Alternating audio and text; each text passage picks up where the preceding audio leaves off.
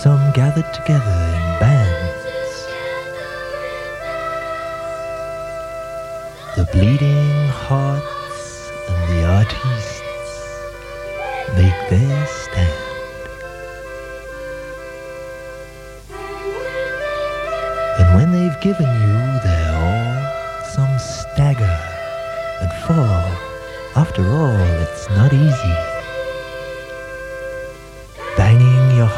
Hopkins.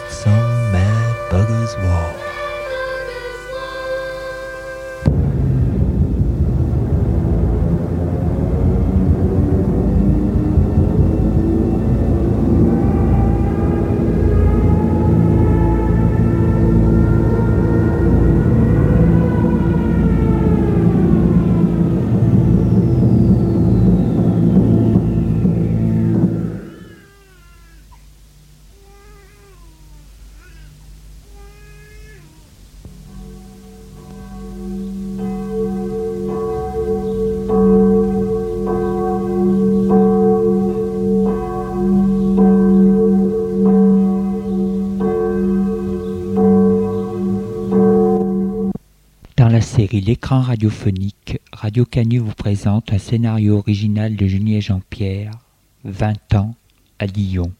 Production, mise en scène, Julien Jean-Pierre. Enregistrement, C, V, R, P.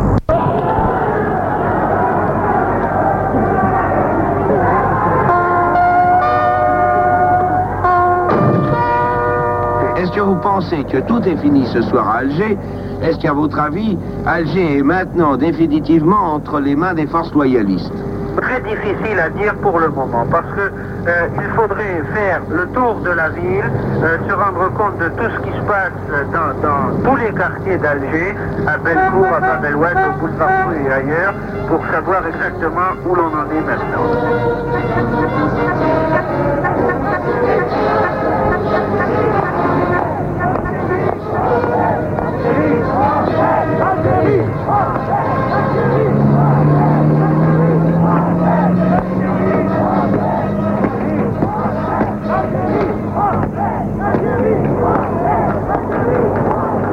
Léandre Lamy entre dans la chambre de son fils.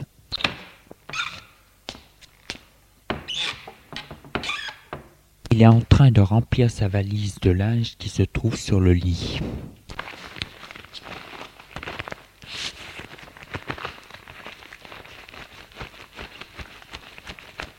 Elle s'approche de lui.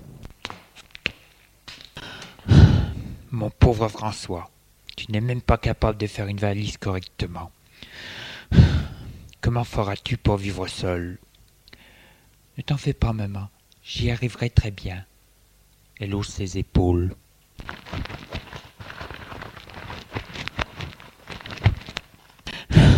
Et puis, tu pourrais bien rester avec moi. Tu n'es qu'un ingrat. Si tu savais comme je me suis sacrifié pour toi ça n'a pas été facile, tu sais.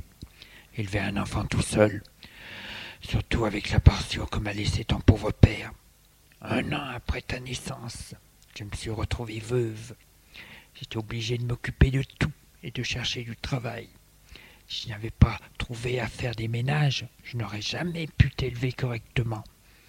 Tu n'aurais jamais pu poursuivre tes études. Après vingt ans de vie commune, je vais me retrouver seul, toute seule maintenant. Ah, si ton père était encore là. Mais le pauvre, il est mort en Algérie en faisant son service militaire, lui. Cela faisait juste un an que nous étions mariés.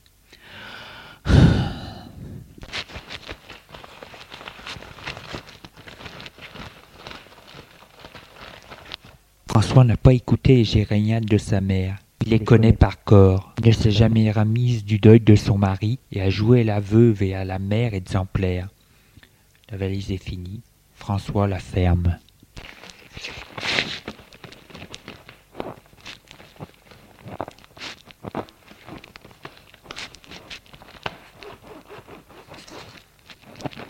La prend à la main. Il regarde sa mère. Une femme pas très grande, maigre, cheveux grisonnants, yeux bleus profonds comme lui. Son visage est le visage d'une personne qui a beaucoup souffert moralement. Elle porte une petite robe noire. Maman, je vais partir. Déjà Oui, maman. Il soulève la valise et sort de la chambre, sa chambre d'enfant.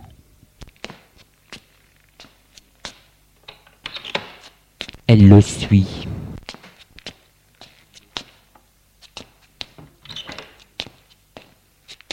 Il longe le couloir et se dirige vers la porte d'entrée.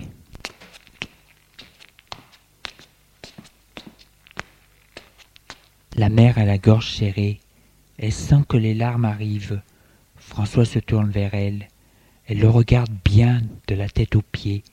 C'est un grand jeune homme mince, blond, chortin, le visage lisse et fin, est habillé d'un costume de velours beige.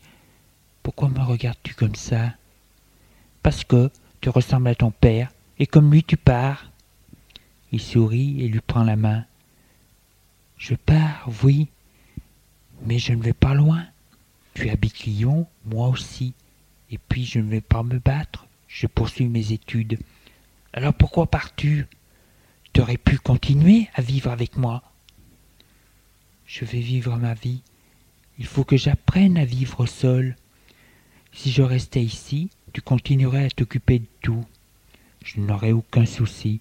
Non, j'ai besoin de m'affirmer, tu comprends Non, enfin, puisque tu veux partir, pars. Mais promets-moi d'être sage et de faire en sorte à ce que ton pauvre père soit digne de toi. Ne fais pas de bêtises. Je te le promets, maman. Il l'embrasse. Ne te fais pas de soucis. Je reviendrai te voir une fois par semaine. Et il ouvre la porte d'entrée et sort. La mère de François habite avenue Berthelot. Lui va loger rue de Brest, un petit studio sous les toits, dans un petit immeuble. Il poursuit ses études de philosophie et en même temps, pour se faire un peu d'argent, il travaille à mi-temps dans une bibliothèque d'arrondissement, celle du sixième.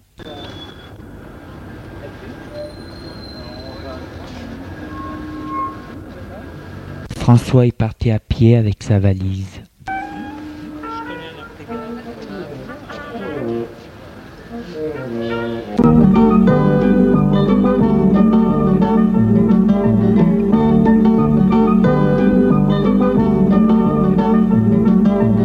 Demi-heure plus tard, il arrive chez lui. Il monte les cinq étages à pied.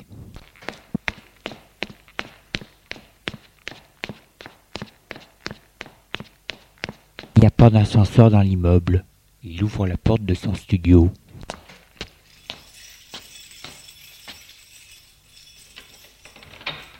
Une grande pièce carrée avec une grande fenêtre. En face de la porte, au mur de gauche, se trouve une cheminée. Devant celle-ci, un radiateur au gaz. En face, contre le mur, un lit à une place. Au-dessus du lit, contre le mur, des étagères. De l'autre côté du mur, il y a un évier. Les WC sont sur le palier. Au milieu de la pièce, une table ronde avec quatre chaises en bois. Les murs sont crépis blancs et le sol, c'est du parquet verni. François entre. Ferme la porte. Et va poser la valise sur la table.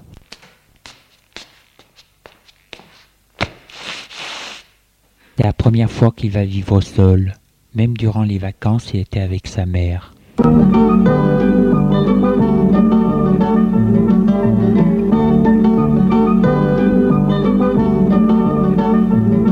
Les premières semaines, il a des tas de choses à faire. Changement d'adresse, courses, rangement des affaires et s'habituer à son nouveau quartier. Il est constamment obligé de lutter contre sa timidité. Il n'aime pas demander. Mais au fil des jours, et voyant qu'il n'est pas plus bête que les autres, il devient plus sûr de lui. Sa vie est prise par la bibliothèque tous les mardis, mercredis, vendredis et samedis matins, les cours l'après-midi et le soir étudiés. Cela lui prend beaucoup de temps, mais moins que chez sa mère. Elle n'est pas là pour le déranger et il n'a pas de télévision.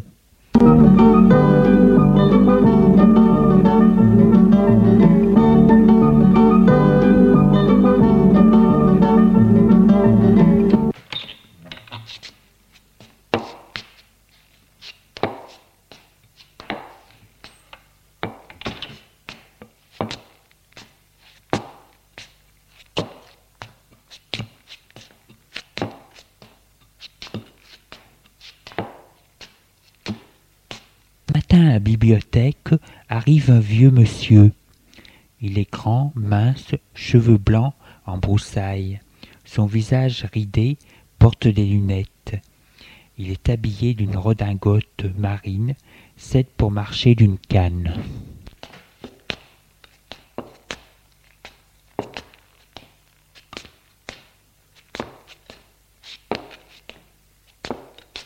Il se promène dans les travées.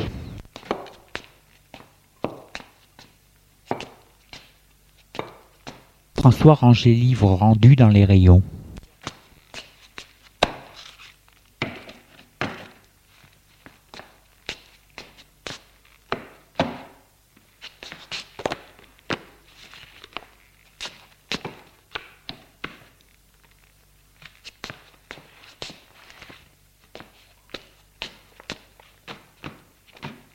Tout à coup, le vieil homme tombe à terre.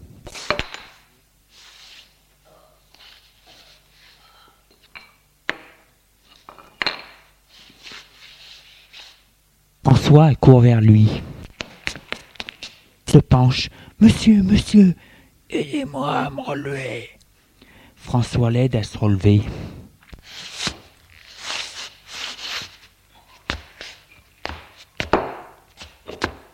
Merci. Le vieil homme est tout essoufflé. Vous, vous allez mieux, monsieur? Oui, je crois que je ferais bien de rentrer chez moi. Vous voulez un taxi? Non, j'habite pas bien loin, mais si vous pouviez m'aider, m'accompagner jusqu'à chez moi. François, tout en maintenant le vieil homme, il le guide vers la sortie.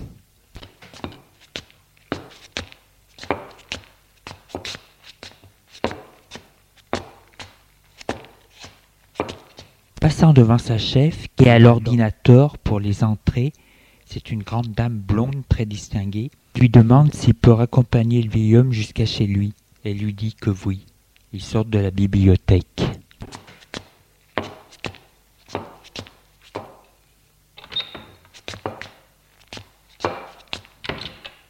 Vous habitez où? Rue Vendôme.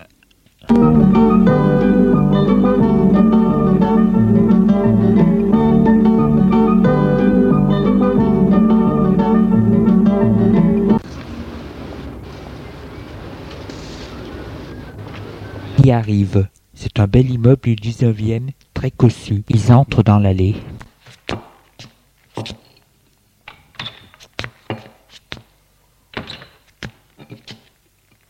Tout en marbre, lustre en cristal au plafond, tapis rouge sur les escaliers. La concierge qui les a vus arriver demande ce qui se passe. Il a eu un malaise à la bibliothèque. Essayez, je vais m'occuper de monsieur derrière du 7.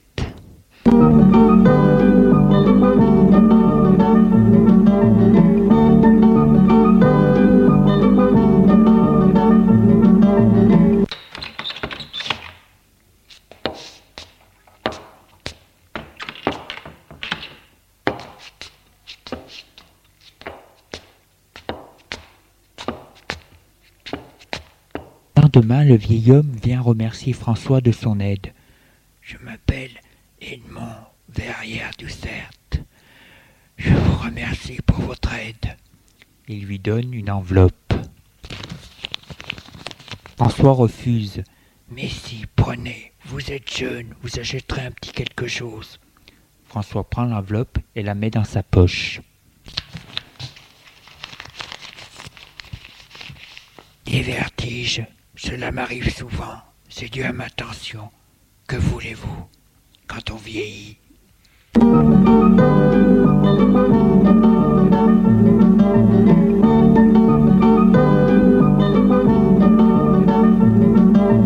À partir de ce jour, Edmond, chaque fois qu'il va à la bibliothèque, parle à François. Il s'est pris d'affection pour lui. Il parle des livres qu'il a pris et des difficultés d'être seul. François trouve le vieil homme intelligent, mais un peu grognon.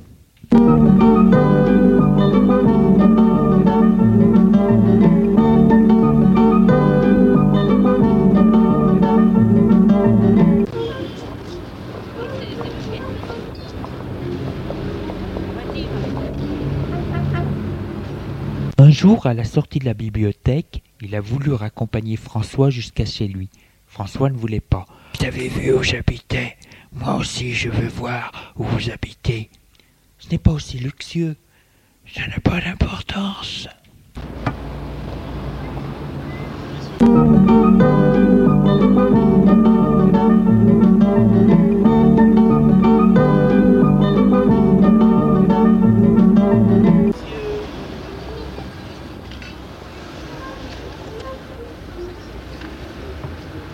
Arrivé, il a voulu monter chez François.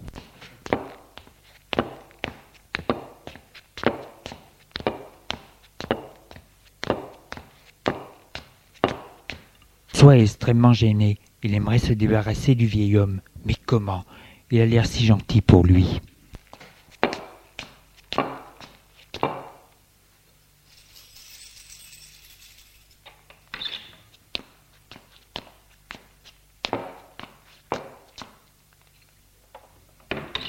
Il lui montre sa pièce. C'est gentil chez vous. C'est tout simple, dit François un peu honteux. Il a proposé un café, il a refusé. Non, il faut que je parte. J'ai été très heureux de voir où vous habitiez.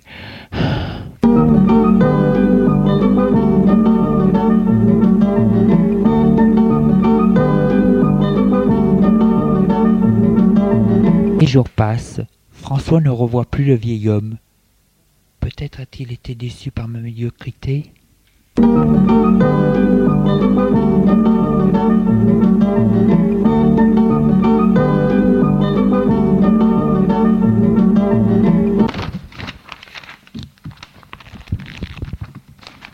Un soir que François était chez lui à étudier, l'on sonne à sa porte.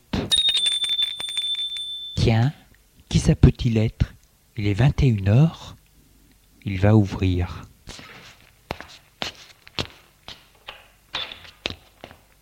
Monsieur Verrières du Cerf, le visage hagard, les cheveux diffets. Monsieur Verrières Oui, François, c'est moi. Il entre. François surpris ferme la porte. Mes enfants, mes enfants, ils me font des misères, de vraies misères. Ils veulent me mettre en maison de retraite. Moi, je ne veux pas. Non, non. Calmez-vous, monsieur Verrières. Vous êtes parfaitement libre. Mais ils veulent m'empêcher de m'expulser de chez moi. Voyons, vos enfants n'ont pas le droit de vous faire cela. Veulent prouver que je ne suis pas capable de vivre seul. Mais je ne me laisserai pas faire. Allez, vous voulez vous asseoir? Non, merci. Vous savez pourquoi ils veulent me mettre en maison? C'est pour me prendre tous mes biens. De choses chez moi. Je garde tout. Je ne, j'entasse tout, tout, tout. Vous savez ce que je vais faire Je vais les déshériter. Les déshériter. Ce sera bien fait pour eux. Bien fait pour eux. Allez, je vous quitte. À bientôt.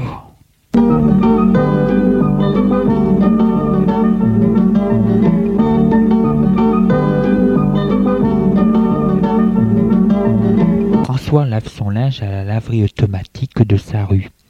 Il a mis son linge dans la machine et en attendant que le linge se fasse, il lit les histoires extraordinaires des Garpeaux, livre que son neveu Didier lui a offert pour les fêtes de fin d'année. Monsieur, s'il vous plaît. François lève la tête. Il voit une jeune fille brune, mince, grande, un joli visage, tout sourire. Elle est habillée d'une robe en laine jaune avec des collants noirs. Elle doit avoir dans les dix-huit ans.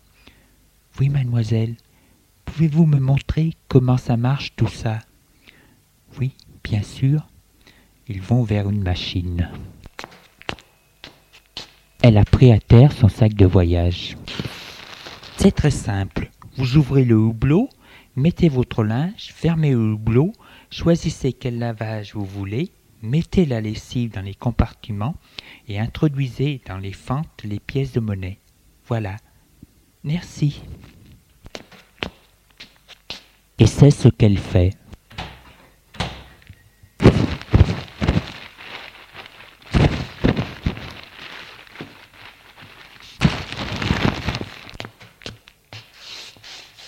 Est retourné s'asseoir. Elle le rejoint et s'assoit à côté de lui. Vous êtes du quartier? Oui, dit François. Moi, c'est la première semaine que je suis à Lyon. J'ai un peu peur. Je suis des cours de maths. Je m'appelle Cassandre Duchamp. Moi, c'est François Lamy. Je suis des cours de philo. Pendant que le linge se lave, il bavarde de choses et d'autres. François la trouve charmante et très gentille. Elle a un joli corps. Il n'est jamais allé avec une jeune fille. C'était trop difficile en vivant avec sa mère.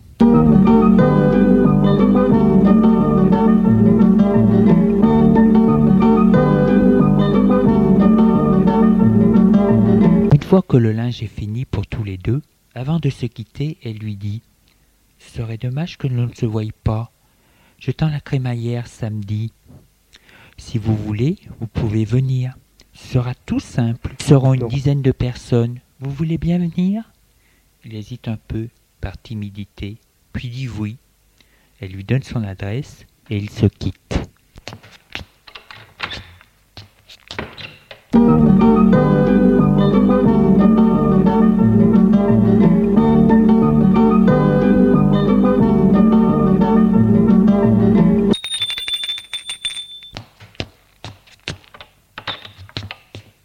Soirée, il reçoit encore la visite d'Edmond. J'ai été fatigué toute la journée. Des douleurs dans le ventre, des coliques. C'est nerveux. Chaque fois que l'on m'énerve, je tombe malade. Vous n'avez pas une tisane? Non, Oh, bon, tant pis. C'est bon les tisanes. François a plus pitié de lui qu'il n'est agacé. Il se dit qu'il doit être seul le pauvre et qu'il n'a personne pour s'occuper de lui. Au bout d'un moment, il part.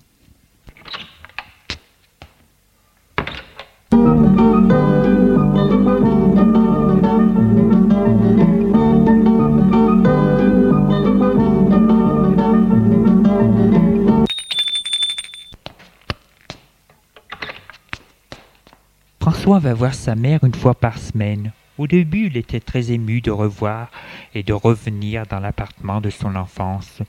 Mais au fil des jours, toutes ces choses, tous ces souvenirs lui paraissent si lointains, d'un autre monde, d'une autre vie. Il lui semble même que ce qu'il lui dit sa mère ne le concerne plus. Au bout d'un certain temps, cela l'ennuie d'aller chez sa mère.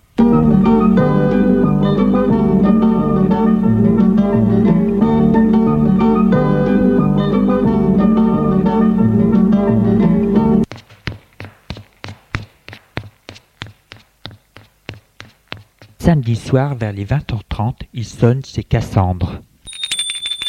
Elle habite dans un immeuble en grand deux pièces. Cassandre lui ouvre. Il porte une tunique rose. Il y a de la musique et des bruits de conversation. Mexique.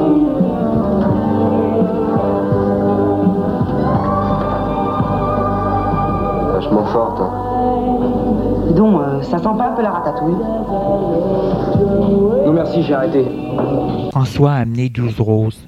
Entrez, lui tend le bouquet. Merci. Elle l'embrasse sur la joue.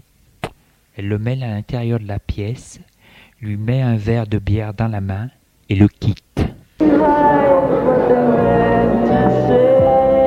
Bah gêne pas Bah j'ai 13 ans, fais pas chier François ne sait pas quoi faire au milieu de tous ces jeunes qu'il ne connaît pas. Il s'assoit dans un coin et regarde Cassandre aller et venir.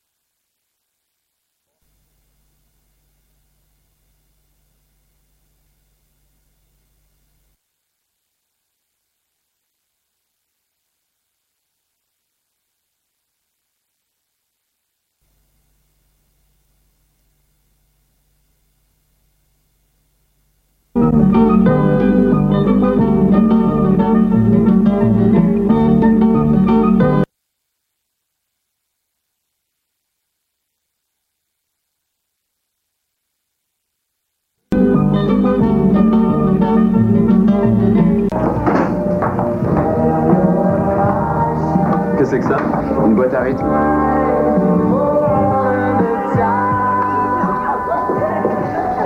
Au bout d'une demi-heure, elle s'aperçoit qu'il est seul et l'invite à danser. Vous vous ennuyez un peu? Non, ça va.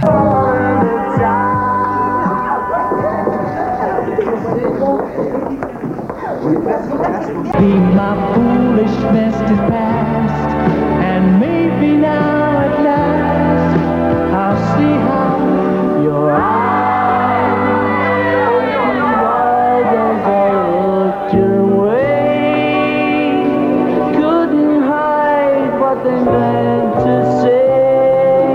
se frotte à lui et sent son corps contre le sien. Cela le fait bander. À elle, ça lui fait aussi de l'effet.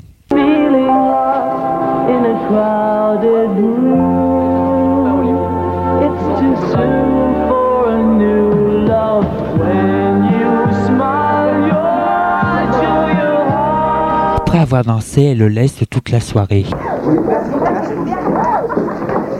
Ah celle-là, hein. dès que je suis avec un ex, plus qu'elle.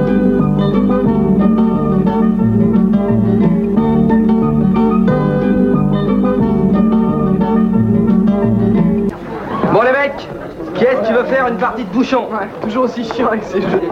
Il la voit, attristé, qui se laisse ouvertement draguer par un jeune. Il en a assez et aimerait partir, et prend son courage à deux mains pour se diriger vers la sortie. Elle le voit et va vers lui. Stop Ne pars pas à l'anglaise. Tout le monde se quitte en même temps. Confus, il s'en retourne. Elle lui court après et lui dit à l'oreille Tu ne le regretteras pas. Fin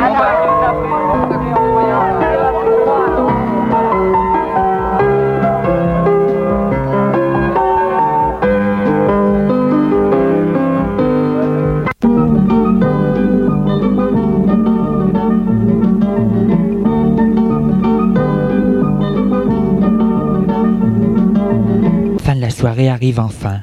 Il est une heure du matin, mais demain c'est dimanche. Tout le monde se sauve. Cassandre est devant la porte qui leur dit au revoir. Lorsque c'est le tour de François, elle lui dit tout doucement Reste. Il se retire et attend. Une fois que tout le monde est parti, que la porte est fermée, elle retourne vers lui avec le sourire. Lui est tout ému. Je t'avais dit que tu ne le regrettais pas. Je veux te dire quelque chose qui te fera très plaisir. Elle sourit, met la main dans son dos. Voilà, j'ai décidé que tu passerais la nuit avec moi. Nous allons nous coucher, et puis là, tu feras tout ce que tu voudras. François est ému et ne sait que faire. Ça ne te plaît pas? Elle fait oui de la tête. Allez, viens. Elle le prend par la main et le mène dans sa chambre.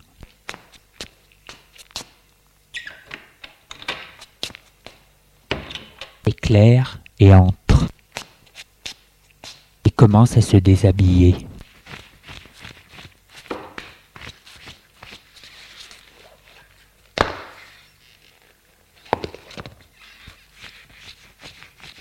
Alors, faisant autant, tout tremblant, la gorge sèche, il se déshabille.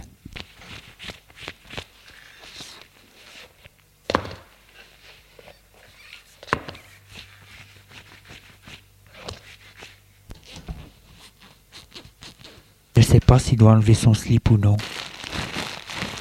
Elle, elle s'est mise au lit toute nue. C'est la première fois qu'il voit pour de vrai une fille nue. Alors, tu viens? Il se couche à côté d'elle. Détends-toi. Elle lui caresse ses joues, les cheveux, lui prend les mains pour qu'il en fasse autant. Puis, elle l'embrasse. Il se détend et commence avec ses mains à la toucher. Elle se laisse faire. Et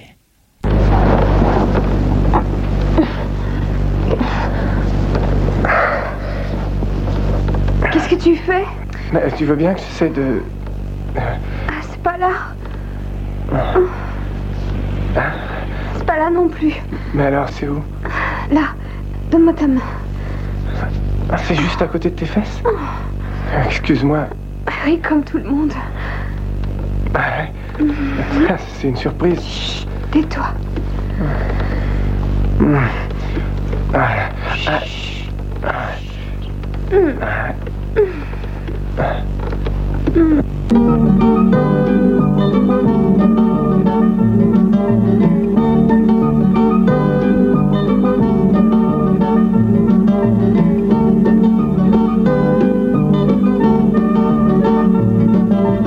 était tellement ému et ça a été tellement rapide qu'il a été un peu déçu une fois que ça a été fini. Puis, un peu plus tard, ils ont recommencé.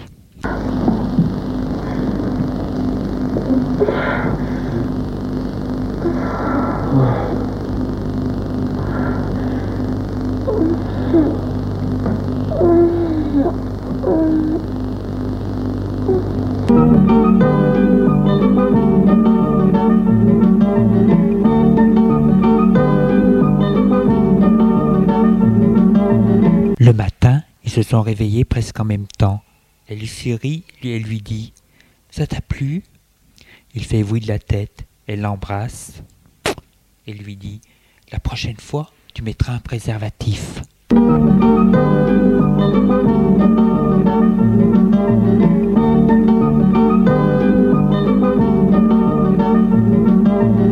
par semaine, François va chez Cassandre. Ils s'entendent bien, il se sent bien avec elle et perd sa timidité. Edmond est venu encore une ou deux fois le voir. Il se plaint toujours de sa famille et des ennuis domestiques. François le reçoit aimablement.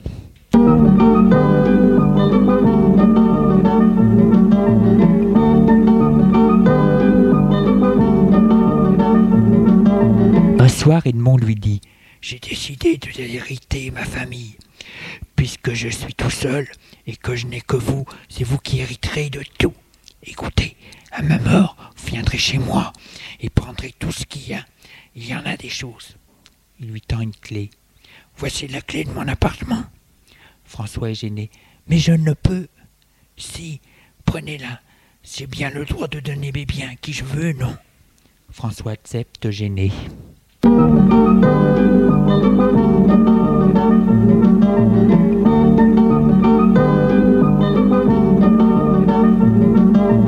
Un soir, Cassandre a voulu voir comment vivait François. Ils sont allés chez lui.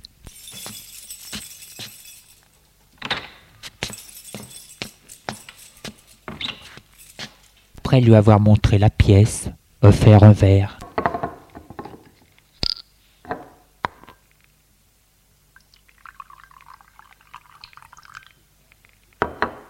Ils se sont allongés sur le lit. L'on sonne à la porte. Elle semble surprise le regarde. Il se lève et va ouvrir.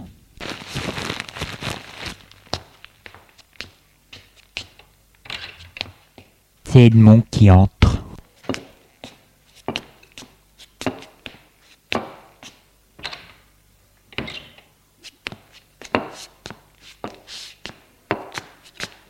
Oh bonjour mon petit François, comme je suis content de te voir. Il ne fait même pas attention à Cassandre qui est au lit et s'assoit.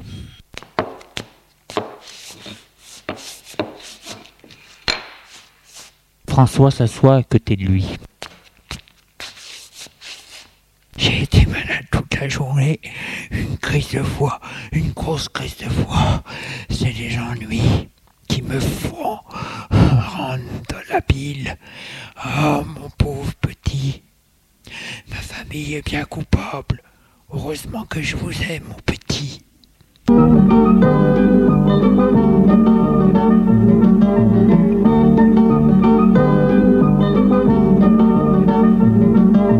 Reste une demi-heure à se plaindre. Cassandre les a regardés tous les deux abasourdis. François parlait à peine, juste pour essayer de réconforter le vieux.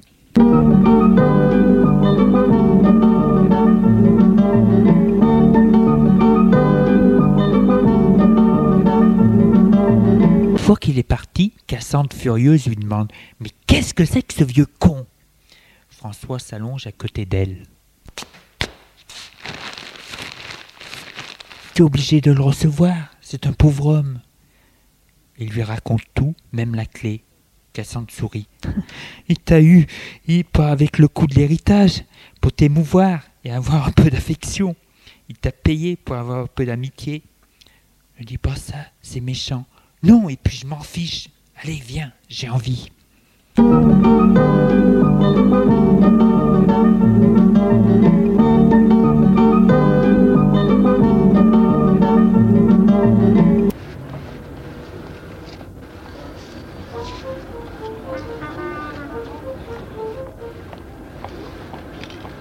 heure plus tard, il la ramène chez elle, en passant devant l'immeuble où habite Edmond. Tu vois, c'est ici qu'il habite. Eh ben, mon vieux, il a l'air d'avoir du fric, ton vieux. Tu seras riche plus tard.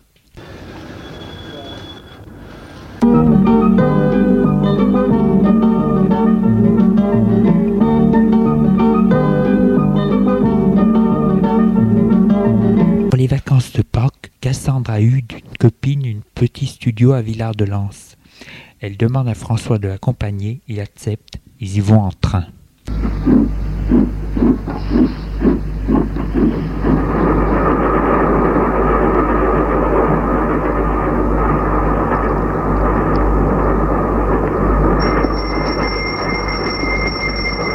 service, premier service. Ils restent une semaine là-bas, trouvent la neige, le ciel bleu et la liberté. Ils sont libres, personne ne les connaît. Ils passent leur journée à faire du ski, à se promener dans les bois et le soir à écouter de la musique chez eux. C'est le bonheur complet.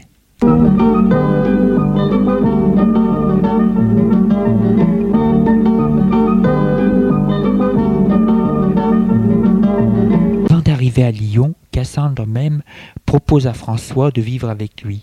Il refuse. J'ai mes examens à préparer. Mais si tu veux en septembre, elle accepte.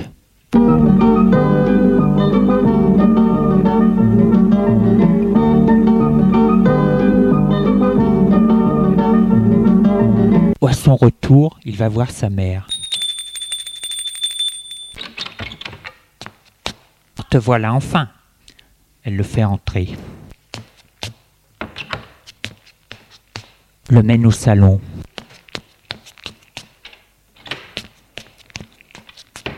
Le fait asseoir. Elle reste debout. François n'aime plus revenir chez sa mère. Il se sent petit garçon auprès d'elle. Je te vois plus. Tu me délaisses. Moi qui ai fait tant de choses pour toi, qui me suis tant sacrifié. Maman, ne dis pas ça. Je t'ai envoyé une carte de Villard de Lans. Oui, pendant que moi je me morfonds, monsieur va à Villard de Lans. Elle fait les 100 pas.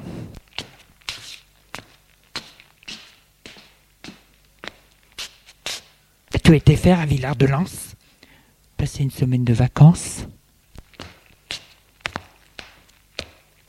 Oh, est-ce que je prends des vacances Voilà 20 ans que je n'ai pas quitté Lyon, moi. Je n'en ai pas les moyens. Fais donc si riche que ça pour partir Non, c'est une copine. J'étais invité par elle. T'arrêtes de marcher et lui fait face. Une copine Tu étais chez une copine Oui. Dévergondé. Et que faisais-tu avec elle? Maman, je vous en prie. Ça va, j'ai compris. J'ai bientôt 20 ans. Oui, je sais, tu préfères les filles de ton âge à ta mère, qui s'est tant sacrifiée. Il faudrait bien qu'un jour ou l'autre je me marie, maman. Malheureusement, pendant que tu étais chez cette fille, moi je me morfondais. C'était l'anniversaire de ton pauvre père. Pour la première fois, je suis allé sur sa tombe seul. Que Dieu te pardonne. donc il ne m'est pas vu sans toi, là où il est, ton pauvre père, lui qui t'aimait tant. Ce n'est pas grave, maman. J'irai sur sa tombe demain. Elle hausse ses épaules. Ce n'est jamais grave avec toi. Depuis que tu m'as quitté, tu as beaucoup changé. Et moi, je me morfonds dans cet appartement seul. Déménage, maman. Elle hausse ses épaules et marche. Tu es fou. C'est l'appartement que nous avions choisi, ton père et moi, ensemble. Jamais je ne le quitterai. Surtout que la nuit, depuis que tu n'es plus là, il me semble entendre ton père marcher dans le couloir. François se lève. Maman, je vais partir. Où vas-tu? C'est si pressé d'aller la rejoindre. Non, mère, je vais tout simplement travailler.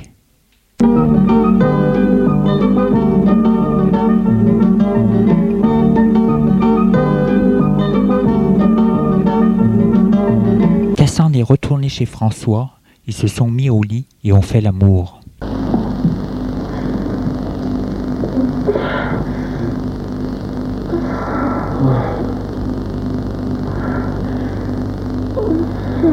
Tout à coup, l'on sonne. François se soulève. Cassandre lui dit Qu'est-ce que tu fais? Je veux ouvrir. Non. Elle le pack contre elle. Il se dégage et sort d'elle. Salaud Il se lève. Un Kleenex sur la table, nettoie son sexe. Max son slip, pantalon et pull et s'habille.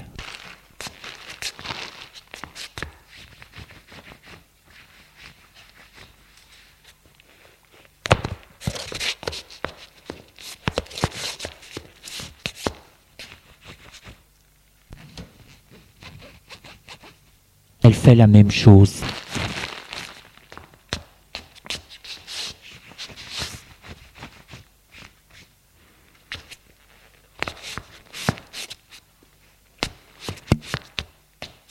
Pendant qu'il va ouvrir, lui crie Tu me payeras ça, mon vieux.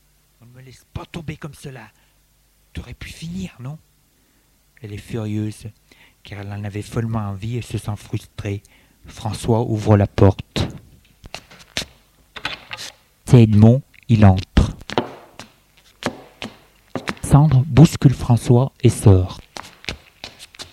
Je vous laisse. Bonne nuit. Ferme la porte en la claquant.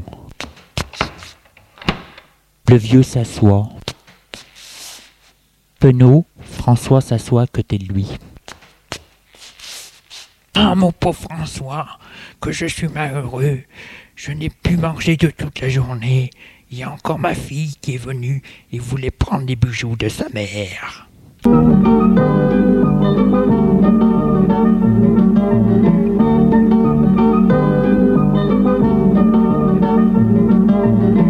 Parti deux heures plus tard. François, le lendemain, a voulu revoir Cassandre. Elle n'a pas voulu le recevoir.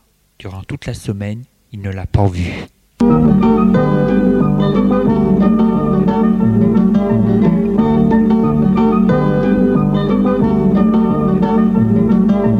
Vendredi matin, il reçoit un télégramme lui disant qu'il doit se rendre d'urgence chez Edmond. Il prend la clé et y va.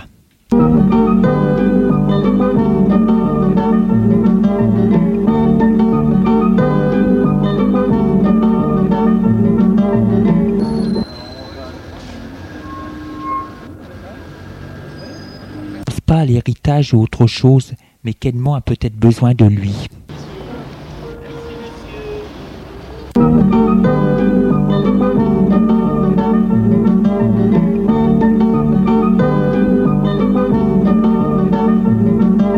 Arrivé là-bas, qu'il entre dans l'allée, il est coincé par la concierge, une grosse et petite femme en blouse à fleurs. C'est vous l'ami de Monsieur Edmond? Oui, c'est moi qui vous ai télégraphié. Oh, mon pauvre monsieur Monsieur Edmond, après la visite de son fils aîné, jeudi, a eu une attaque. Tombant à terre, ses voisins du sursaut ont été surpris par le bruit et sont montés. Ils ont pu entrer, la porte n'était pas fermée. Oh, ils l'ont trouvé à terre, sans connaissance. Les pompiers sont venus. Ils n'ont pas pu le ranimer. Monsieur Edmond m'avait donné votre nom et votre adresse en cas de malheur. Il m'avait dit que vous héritiez de tout. Je crois que vous avez la clé de chez lui. Vous pouvez y monter, mon pauvre monsieur. il y monte.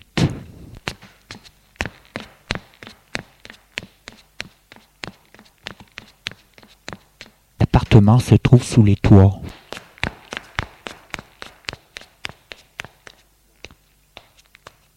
En ouvrant la porte, voit que c'est une chambre de bonne. Il entre. Des piles de vieux journaux dans des coins, des cartons, des détritus. Ça sent mauvais, c'est sale, le lit est défait. Oh, monsieur, ne jetez rien. Vous voyez comme c'est sale et plein de détritus. Soit est effaré, il regarde autour de lui. Dégoûté, il sort. Deux mois de loyer à payer. Elle lui donne la note. Il ferme la porte.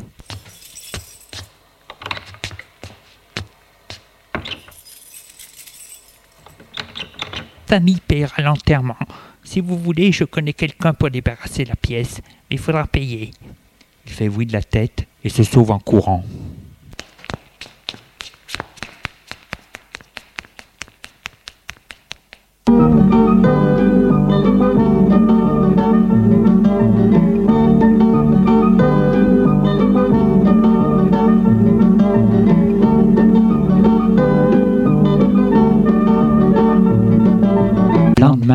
Chez Cassandre.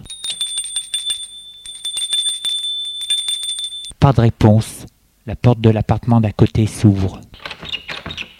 Vieil homme lui dit Elle est partie définitivement. Elle n'a pas voulu vous dire où elle allait.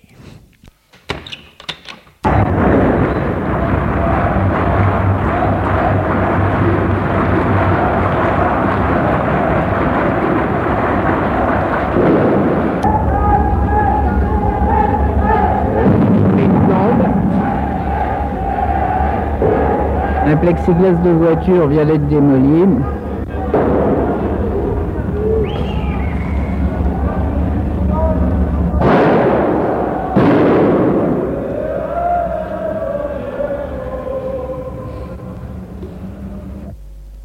Bon, Danny Cohn-Bendit, étudiant en sociologie à la faculté de Nanterre. La presse, je crois, a tenté de faire de moi le leader, le chef, le numéro un du mouvement du 22 mars de Nanterre. Je suis un militant et tout militant du mouvement du 22 mars est responsable pour le mouvement, donc je suis un responsable du mouvement. Et je crois qu'effectivement, ce qu'il faut dissiper, c'est la notion de leader. Le mouvement de Nivelle de Mars, justement, refuse tout leadership, quoi qu'il est conscient qu'il est, à certains moments, des porte-paroles qui euh, se mettent plus en évidence que d'autres.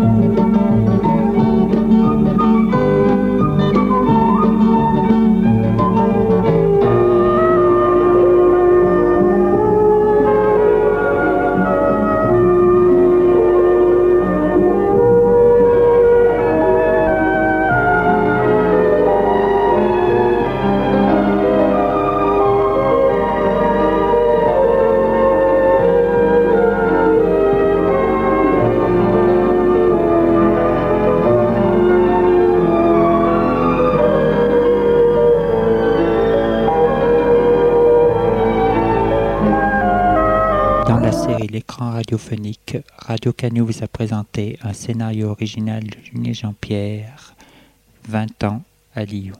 Production, mise en scène, Julien Jean-Pierre, enregistrement CVRP.